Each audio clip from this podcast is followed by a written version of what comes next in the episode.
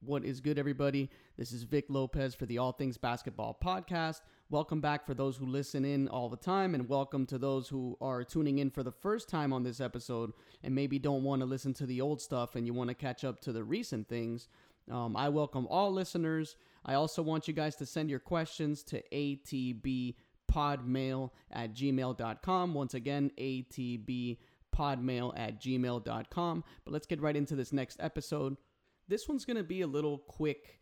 Um, should be a quick episode, really. It's going to be about um, my thoughts on obviously um, Adam Silver's recent press conference, right, where he had he addresses a lot of things, but there's just one topic I want to address, and that's the player movement, right? The players demanding trades, and it was a phenomenal question. I was so happy to see someone in the press, right? Because a lot of times you get these you get these questions that that guys are just you can tell that these guys are asking questions just to ask them right? Because it's their job to kind of you know ask a question just for the sake of doing it right? Just to write it on their article or have it on their podcast or whatever it is right? But then we get a great question.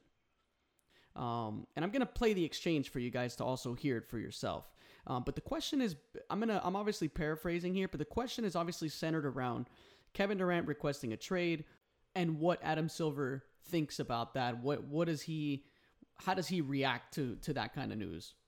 So let me go ahead and play the audio. Back in February, uh, you talked about how having stars making trade demands was not necessarily good for the league. I'm curious when you have Kevin Durant, one of the two or three biggest stars in the league, making a trade demand. Uh, days before his own four-year extension even kicks in. What, what's your response when you see that, or what's your reaction when you see that? My view hasn't changed. I'm, I'm, I don't know whether his, whether he requested a trade or demanded one, frankly. um, but uh, look, we, this needs to be a two-way street.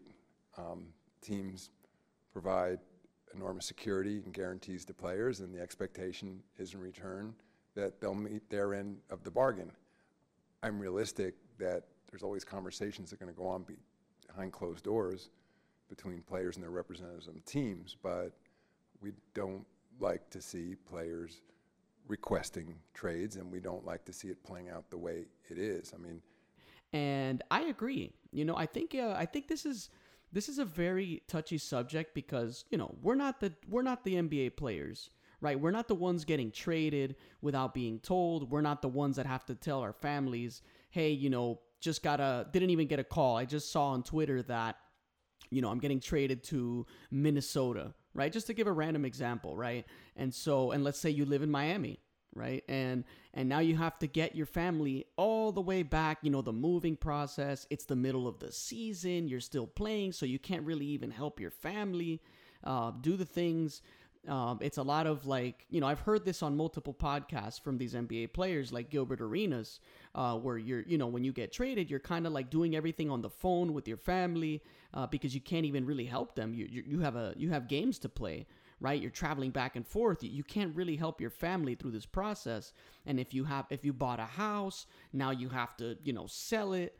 Um, you know that's why a lot of players get apartments because they don't know you know obviously aside from the marquee franchise players right that are pretty established that you think really aren't going to be traded those are the select few that have like you know houses and and they have kind of you know a good a good understanding that they're going to be there for a little bit, right? For a while, um, at least until the contract's up for the most part. But then you get these other guys in the league that, you know, they get shopped around a lot. You know, they get traded, they move around. And obviously, the smart thing to do in that case is don't buy, right? You lease, right? You rent. So, um, so this is a thing that I, I don't like either side of that. You know, when, when teams trade guys, I personally think that the trade deadline should be sooner, right? I feel like the trade deadline should be sooner because, you know, it's a lot of time, right? For for a player for a player's life to just change so quickly, right? And I feel like it puts pressure on the teams to make decisions right away, right? So we can get these. So you know, it also it also helps when when a player isn't constantly in the news right? Just like news articles and social media. Oh, you know, is he going to demand a trade? Is he getting moved? Is he getting moved? Like basically until the trade deadline, which is which is so late in the year, right? It's like it's like almost it's like the second half of the season.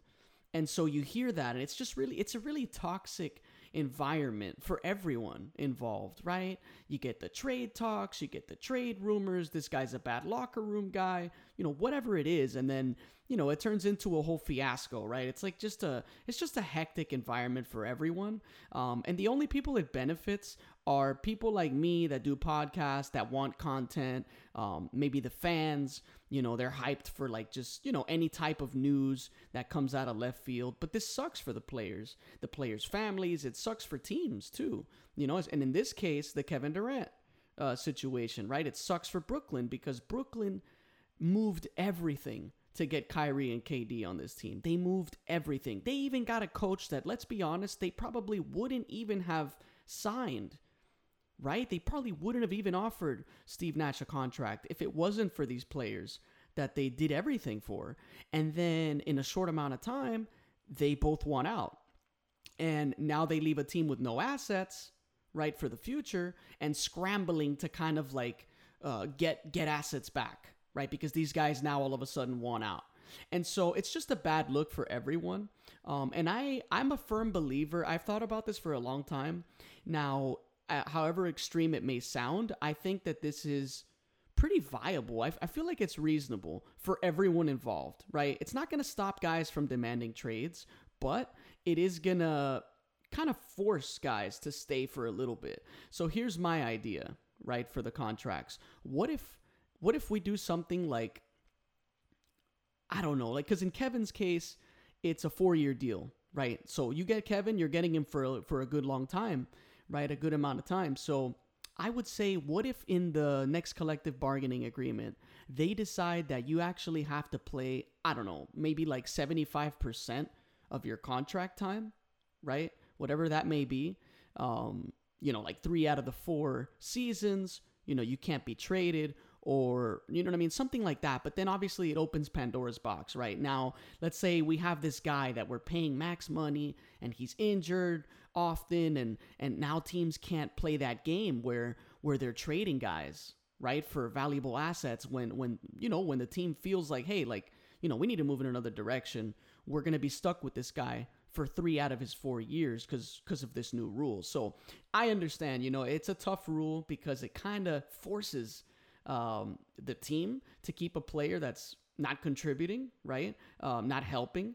And it also forces a player to stay somewhere where maybe it's a toxic environment. Maybe they hate it there, right? Maybe they don't like it. They're not being they're not being given the playing time that they want, right? And then now when the contract's up, um, you know, they they might not get the best deal because they weren't able to showcase how good they can really be. So, yeah, it's a sticky situation. Maybe 50% of the contract time has to be played out with no trade, right? We add like a temporary no trade clause type of thing that kind of ties the player to the team for for a reasonable amount of time for all the parties involved. Um, obviously, uh, it's probably it, it's probably a stupid idea, right? For for for the NBA to consider. I mean, I'm these guys, you know, it's a multi-million dollar industry, right? In the NBA, multi-billion dollar industry, and so they have the best minds to think about these things, right? I'm just a, a random Joe Schmo that lives in Miami with a podcast that I just started a couple of weeks ago, right? So who am I to to to offer an idea, right? These guys have probably thought of that already. Um, I'm sure it's it's it's hours and hours and days and years in the making of planning and strategizing and you know circle talks and whatever it is. So you know, I might not even be pioneering that idea. You know what I'm saying? So um, that's just my thoughts. I feel like something has to happen to kind of deter so much player movement because as a fan, it's really annoying. You know, because I was explaining this to uh, a couple of friends of mine and even my fiance. You know, she asked me why I'm not like, why I don't buy jerseys and things like that. Um, if one, it's not really my thing to buy jerseys. I've never been that kind of person. I have a couple of Kobe jerseys, right? Some throwbacks like number eight. Um, and so, but that's it. I'm not a like a jersey collector. I'm not someone that wears jerseys or anything like that. And this is especially a time that I wouldn't want to do that because guys are all over the place, you know? You get a Russell Westbrook jersey and then all of a sudden he goes to Houston, right? You get a Russell Westbrook Houston jersey. Now all of a sudden he's in Washington. You get a Washington Wizards Russell Westbrook jersey. Now he's on the Lakers, right? So it's like it's really annoying, right? And I think that American Express has this thing where it's like it's like if if the there's like a certain amount of time, I think you get like a year to kind of like trade in the jersey so you can get money back or I don't know exactly what what that deal is. I didn't do research on that, but I've heard of that. But that's just American Express, right? Like what happens to everyone else? Right? Everyone else that's that's following this player and the jersey keeps swapping because this guy is all over the place, right? Someone like Kevin, you, you get an OKC jersey, he goes to Golden State. You get a Golden State jersey, he goes to Brooklyn. You get a Brooklyn jersey, and now he's going somewhere else potentially. It, it's it's nonstop, right? Um, it's just nonstop. You you see LeBron fans, right? They've got like you know they've got all the jerseys for LeBron, Cleveland, Heat, and and the Lakers, right? So it's it's a really annoying experience, in my opinion as a fan, right? And I'm not even a jersey guy, right? I'm not a guy that wears jerseys or buys the jerseys. So that's just my opinion. You know, it's just bad for business um, in terms of jersey sales too, because then how does the fan comfortably uh, buy buy merchandise, right? Because it's gonna look stupid. You know, to me, I think it looks so stupid to to get to have a jersey for a player that was only there for a year. Like these guys that get the Lonzo Ball Lakers jersey, right? And he goes to New Orleans, now he's in Chicago. It's just constant movement and it's bad. You know, it's not good. That's my opinion. I don't like that. And if you want to argue that that's just the business of basketball, fair, right? It's a fair point. These guys are making millions. You know, it's an inconvenience for them uh, to be traded around and stuff. But, you know, at the end of the day, if you want to argue that, hey, man, they're probably in the 1% of the economy, right? These guys are making ridiculous amounts of money. And to that, I guess, you know, fair, fine, you know, but obviously if Adam Silver is is saying that it's a topic of conversation and it's not good for the league, then clearly they don't see it that way, right? And that's why I bring it up. So if you want to argue that it's just the business of basketball, it's just how things are, I guess that's true as of right now, but who knows? Who knows what the what the solution is going to be? But that's all. I don't want to keep ranting on about that. Um, the jersey stuff is not as important as the main issue, which is the franchises um, and players, you know, kind of ruining each other's uh, parts of their careers, right? Because obviously, you know, general managers lose jobs, right? It's not just uh, players looking bad. You know, when when the player gets traded or when the player wants to leave, um, obviously when you take a big gamble like this, you know, guys guys in front office positions, you know, people in front office positions are are are thrown under the bus because they're the ones that say, "Hey, yeah, let's do it. Let's get Kyrie. Let's get KD. It's worth the gamble. We can we can make it to the finals." And and you know, and then you have this happening. But that's the end of this quick rant. I'm to do uh, the next episode is to be most likely over the weekend. It's to be a breakdown if Jabari Smith plays the next game and also the game that just passed with Chet Holmgren, which wasn't very good. Um, maybe I changed my mind after uh, rewatching it. Um, but yeah, it's to be obviously that's the next one that's to be coming up. Uh, this is the All Things Basketball podcast. As always, I'm your host, Vic Lopez, and I'll see you guys on the next one.